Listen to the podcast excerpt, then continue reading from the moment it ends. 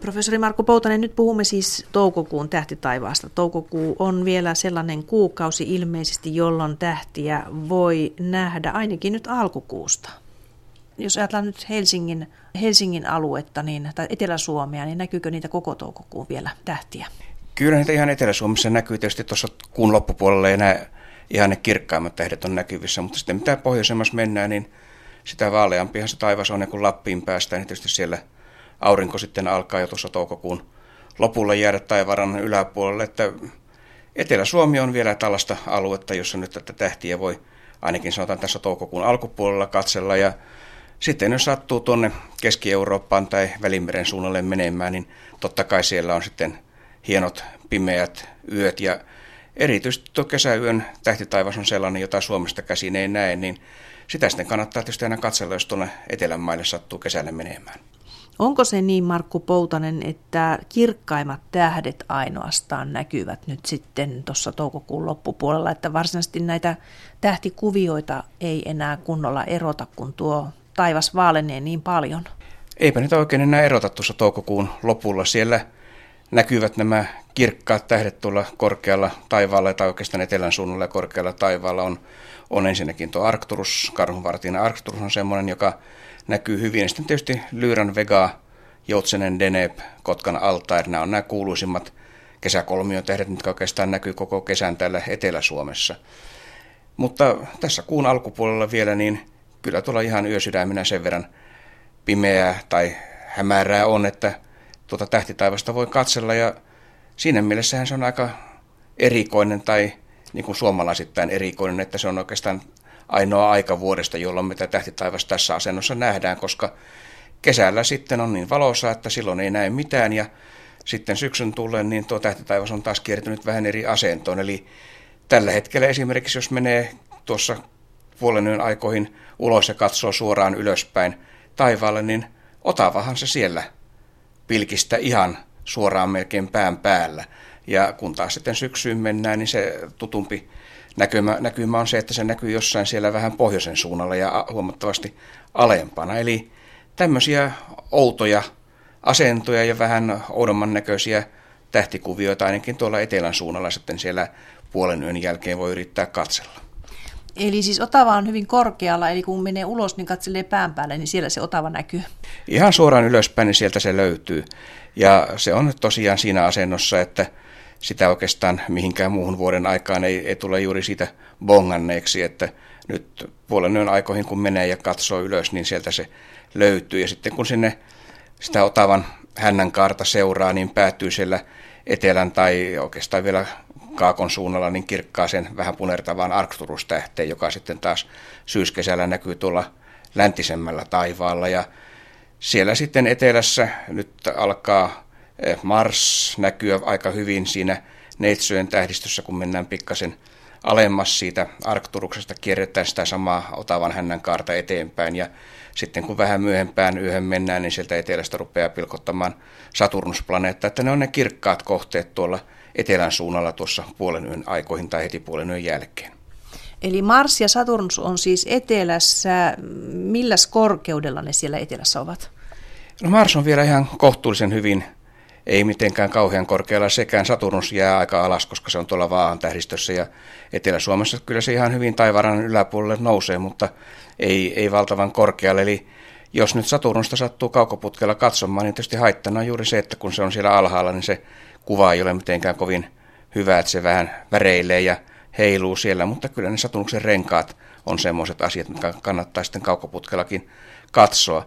Ja tuo Mars, se on semmoinen selvästi punertava, siinä on aika lähellä Neitsyön tähdistön Spica, Neitsyön kirkkain tähti, ja siinä jos tarkkaan yrittää tätä värieroa katsoa, niin kyllä ihan selvästi huomaa, että Mars on punertavampi kuin Spica. Ja siitä sen Marsin sitten aika hyvin erottaa, kuin myös se, että se ehkä ei ihan niin paljon tuiki kuin nuo tavalliset tähdet. Ja tuo tähtitaivan ulkonäkö tietysti aina sillä tavalla vähän muuttuu, koska ne planeetat ikään kuin sotkevat näitä kirkkaita tähtikuvioita. Ihan samalla tavalla sitten, jos mennään tuonne läntiselle taivaalle, missä Jupiter on, kirkas Jupiter-planeetta on laskemassa taivaanrannan suuntaan, se on kaksosten tähdistössä, ja siellä sitten taas on tämä Kastori ja Pollux, mitkä on ne kaksosen kaksi kirkkainta tähteä, sitten siinä on ajokoiran Prokyon ja niin edelleen, niin kyllä tuo Jupiter taas sitten, jos sitä siltä rupeaa katsomaan, niin selvästihän se erottuu kaikkein kirkkaimpana tähtenä, mutta jotenkin se tähdistöjen ulkonäkö sitten on vähän hankalampi hahmottaa, kun se yksi kirkas planeetta on siinä keskellä. Kannattaa käyttää tähtikarttaa apuna siinä. Mutta Jupiter on todella kirkas ja näkyy siis edelleen, eli nyt näkyy ainakin 3 planeettaa tässä, Mars, Saturnus ja Jupiter, ja entäs tuo Merkurius?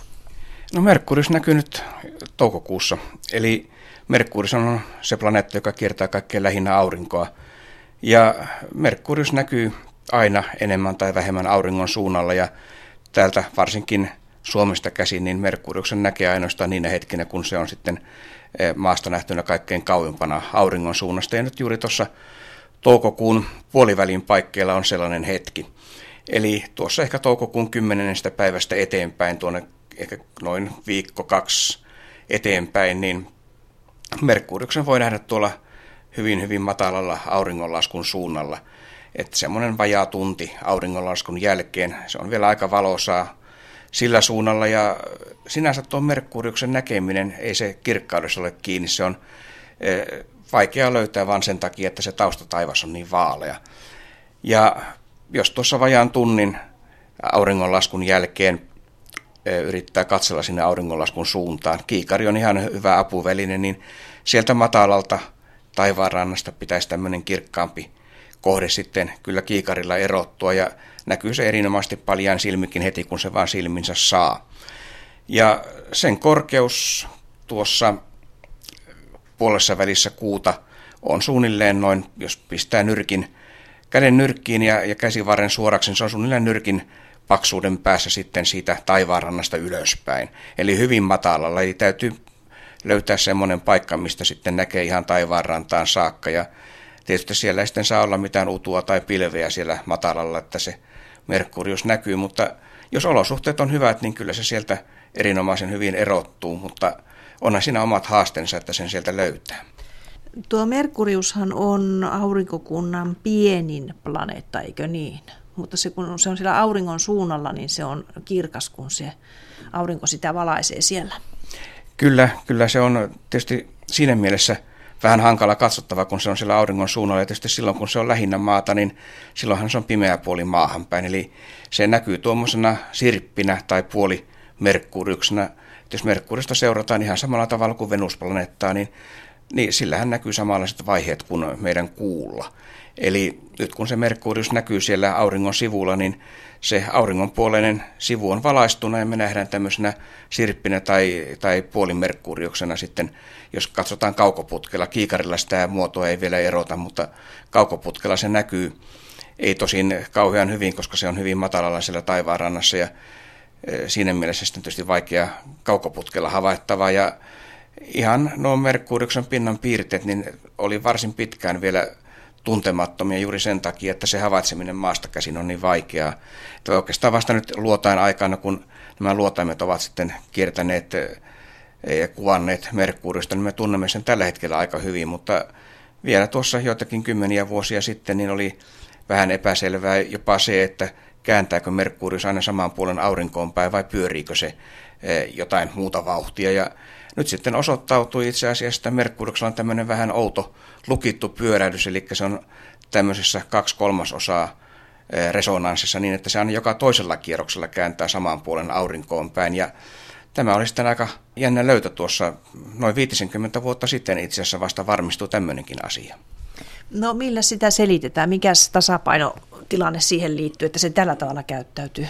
Ne on ihan nämä vuorovesivoimat, eli ihan sama mikä saa maassa aikaan valtamerten, Vuoksen ja Luoteen, niin ihan samalla tavalla sitten nämä samat vuorovesivoimat auringon aiheuttamana vaikuttaa tuohon Merkuriuksen pyörimiseen. Ja tämä sama ilmiöhän on lukinut kuun pyörimään niin, että kuun pyörähdysaika maan ympäri on sama kuin sen kierto, eli kuu kääntää aina samaan puolen maahan päin. Ja tätä samaa ajateltiin sitten tapahtuneen myös Merkuriuksessa, mutta nämä vuorovesivoimat on siinä mielessä aika ihmeellisiä, että niillä on kaikenlaisia muitakin sivuvaikutuksia, ja yksi tämmöinen on juuri se, että tämmöinen pysyvä tilanne ei välttämättä tarvitse olla sellainen, jossa se kääntää aina saman puolen sinne aurinkoon päin, vaan myös yhtä lailla tämmöinen 2/3 resonanssi, jossa se aina vaan joka toisella kierroksella kääntää samaan puolen, jolloin Merkuriuksen kaikki puolet kyllä saa sitä auringonvaloa ja ne on todella kuumenee sitten siellä satoihin asteisiin silloin, kun se on siellä auringon alla. Ja sitten kun saadaan taas yöpuolella ja kun Merkuriuksella ei ole mitään ilmakehää, niin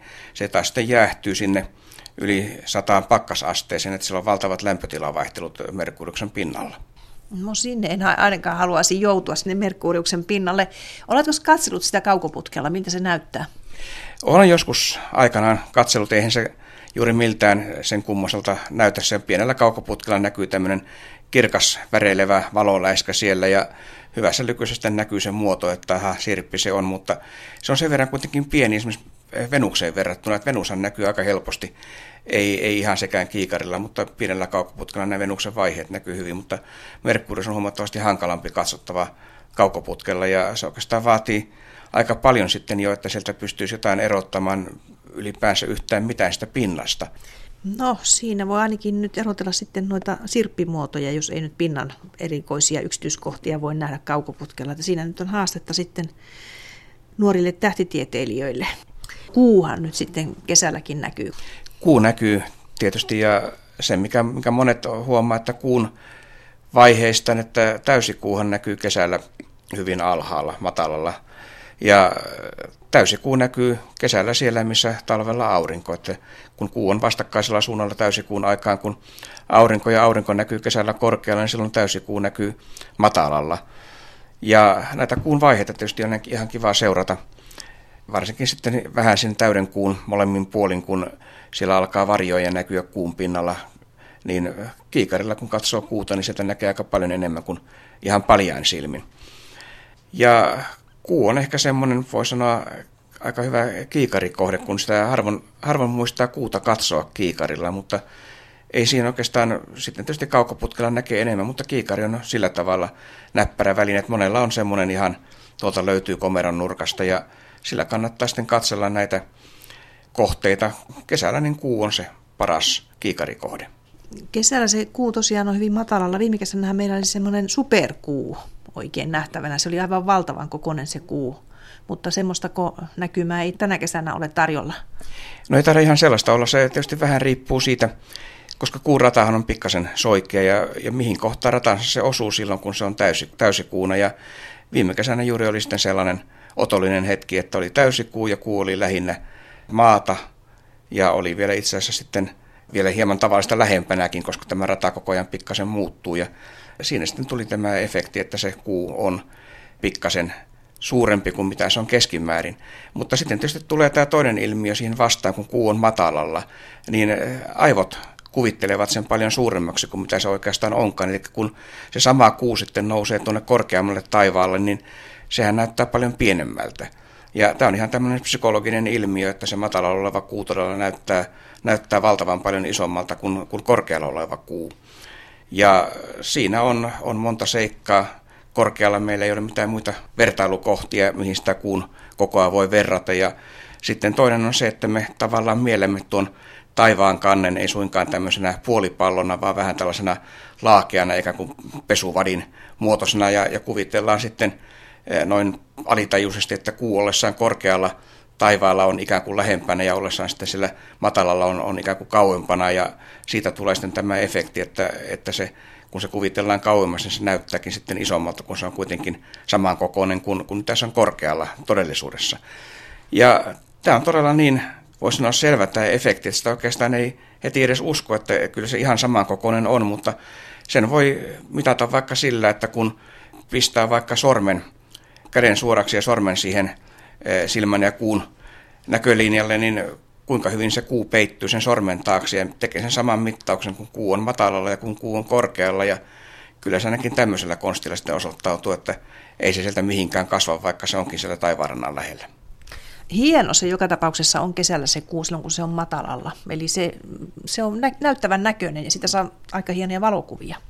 Kyllä ja nimenomaan juuri se ilmakehään siinä aiheuttaa sen näyttävyyden sen takia, että kun se kuun valo joutuu kulkemaan hyvin pitkän matkaa ilmakehän läpi, sieltä sitten iso osa tästä valosta suodattuu pois, ja se näkyy semmoisena vähän himmeämpänä ja punertavana ja tämmöisenä vähän oudon näköisenä, ja aika nopeasti itse asiassa sitten, kun se kuu kohoaa korkeammalle taivaalla, niin tämä ilmiö katoaa sillä tavalla, että se kuun väri sitten palautuu siihen neutraalin kirkkaaksi, että se ihan siellä taivaanrannassa, ihan niin kuin laskeva aurinkokin näyttää punaiselta, niin samalla tavalla tämä lähellä taivaanrantaa oleva kuu näyttää tämmöiseltä punertavalta, ja sitten kun siellä kuun pinnalla on niitä vaaleampia ja tummempia alueita, niin se luo juuri tämän tämmöisen mielikuvan tästä vähän erikoisemman näköisestä kohteesta, ja se on toisaalta sitten myös vähän helpompi valokuvata sen takia, että kun se on korkealla taivaalla, niin se on aika kirkas, eli kun yrittää ottaa valokuvaa, niin aika helposti tämä kuva sitten varsinkin kuun kohdalta niin ylivalottuu, ja sieltä ei näy mitään muuta kuin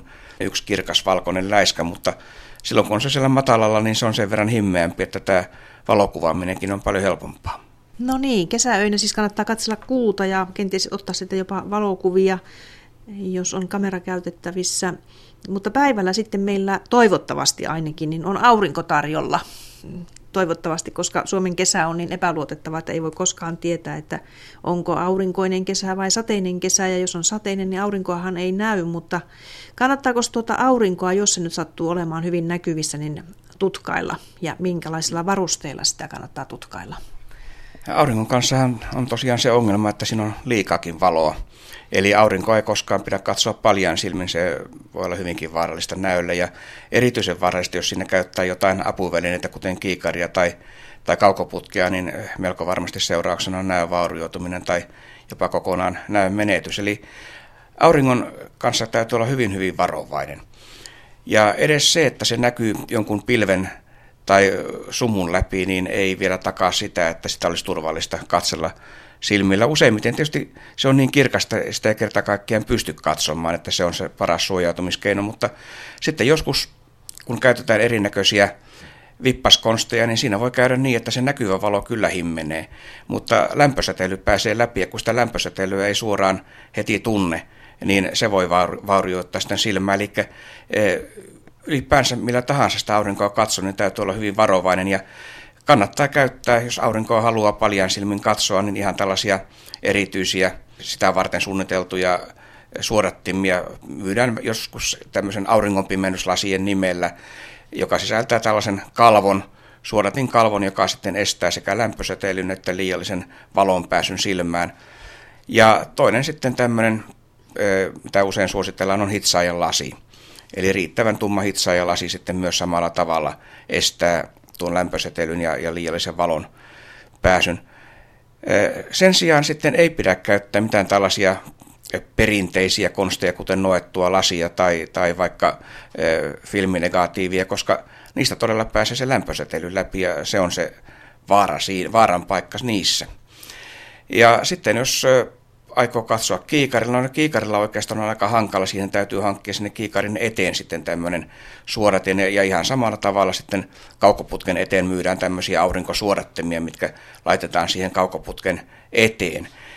Joissain tämmöisissä halvoissa marketti-kaukoputkissa niiden mukana tulee niin sanottu aurinkosuodatin, mikä kierretään siihen okulaariin, eli siihen näköpäähän.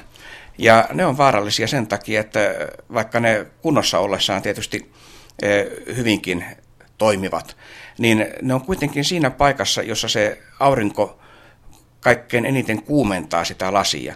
Eli jos huono tuuri käy, niin saattaa poksahtaa rikki siinä okulaarissa tämä aurinkosuodatin, ja sen jälkeen ollaan taas sitten tilanteessa, missä se auringonvalo pääsee suoraan silmään. Eli tämmöisiä okulaariin kierrettäviä aurinkosuodattimia kyllä täytyy välttää. Jos haluaa aurinkoa katsella, niin sitten hankkii tällaisen kaukoputken eteen laitettavan filterin, joka on sitten turvallinen. Ja ihan sama pätee sitten auringon valokuvaamiseen. Eli kameran linssin eteen sitten hankitaan myös samanlainen tällainen aurinkosuodatin, ja niitä on yhtä lailla saatavana sitten kuin kaukoputkiinkin, ja sen läpi sitten voi aurinkoa turvallisesti myös valokuvata. Se, mikä tietysti tulee aika nopeasti vastaan, huomaa kyllä, kun rupeaa sen paremmin aurinkoa kuin kuutakin kuvaamaan, että oikeastaan aika pitkä telelinssi siellä saa olla, että tuommoinen 300-400, jopa 500 millinen linssi järjestelmäkamerassa niin alkaa olla riittävä. Eli se on loppujen lopuksi on yllättävän pieni esine, kun sitä alkaa valokuvata. Että jos tuommoisella ihan normaali objektiivilla rupeaa kuvaamaan, niin eihän se on semmoinen pieni tuhru siinä kuvassa ja siitä oikeastaan ei erota mitään, että jos haluaa todella hyvän kuvan kuusta tai auringosta ottaa, niin siinä joutuu aikamoisen teleobjektiivin siihen kameransa sitten hankkimaan. No mitä sieltä sitten näkee, jos hankkii tuommoisen kunnon laitteen, teleobjektiivin, niin sieltä näkyy auringon pilkkuja, protuberansseja, niitä lieskoja sieltä auringon reunoilta. Pilkut näkyy hyvin. Osahan pilkuista on niin iso, että näkyy paljon silmikin, ja tällä hetkellä kun aurinko on vielä aktiivisessa vaiheessa, niitä pilkkuja on aika runsaasti, että koko ajan siellä joku pilkku tai pilkkuryhmiä on auringon pinnalla ja ne näkyvät sitten ihan jo joko näissä valokuvissa tai sitten kaukoputkella ja muutamat suurimmat aina silloin tällöin paljon silminkin. Mutta useimmat sitten näistä, mitä harrastajat havaitsevat, esimerkiksi näitä protuberansseja, niin siellä käytetään sitten ihan erityisiä aurinkosuodattimia, jotka sitten vielä tehokkaammin suodattavat tämän auringon muun valon pois ja sitten ihan tähän tarkoitukseen rakennettuja kaukoputkia, missä sitten se auringon kiekko on peitetty vielä erikseen siinä, että se ei enää ole niin helppoa näiden näkeminen, mutta ne pilkut on oikeastaan semmoinen, mitä jokainen, jolla sitten on tämmöinen aurinkosuodattimella varustettu kaukoputki tai teleobjektiivi kamerassa, niin pystyy kyllä niitä kuvaamaan. Oletko itse kuvannut niitä? No aina silloin tällöin, kun tuosta netistä seuraa ja näkee, että no, nyt on komeita pilkkuja auringossa, niin jos on tilaisuus, niin aina silloin tällöin tulee napsastua joku kuva auringosta. Onko sinulla se kamera nyt tuohon kaukoputkeen kytkettynä? Ei, mulla on ihan tämmöinen tavallinen teleobjektiivi ja sen päässä sitten aurinkosuodatin. Ja se riittää näiden pilkkujen näkemiseen? Kyllä se riittää, ja se tosin sinä ei pääse niin hienoihin kuviin kuin mitä tuossa vaikka Ursan taivaanvahtisivustolla aina välillä on, kun on oikein viimeisen päälle sitten laitteet, joiden kanssa otetaan, mutta ihan on omaksi iloksi niitä voi kuvata, ja kyllä siinä ne pilkut sitten erottuvat jollain tavalla, ja on ne aina tietysti hienoa sitten ihan itse kuvattu kuva auringosta, kun että katselee sitä jostain tuolta netistä.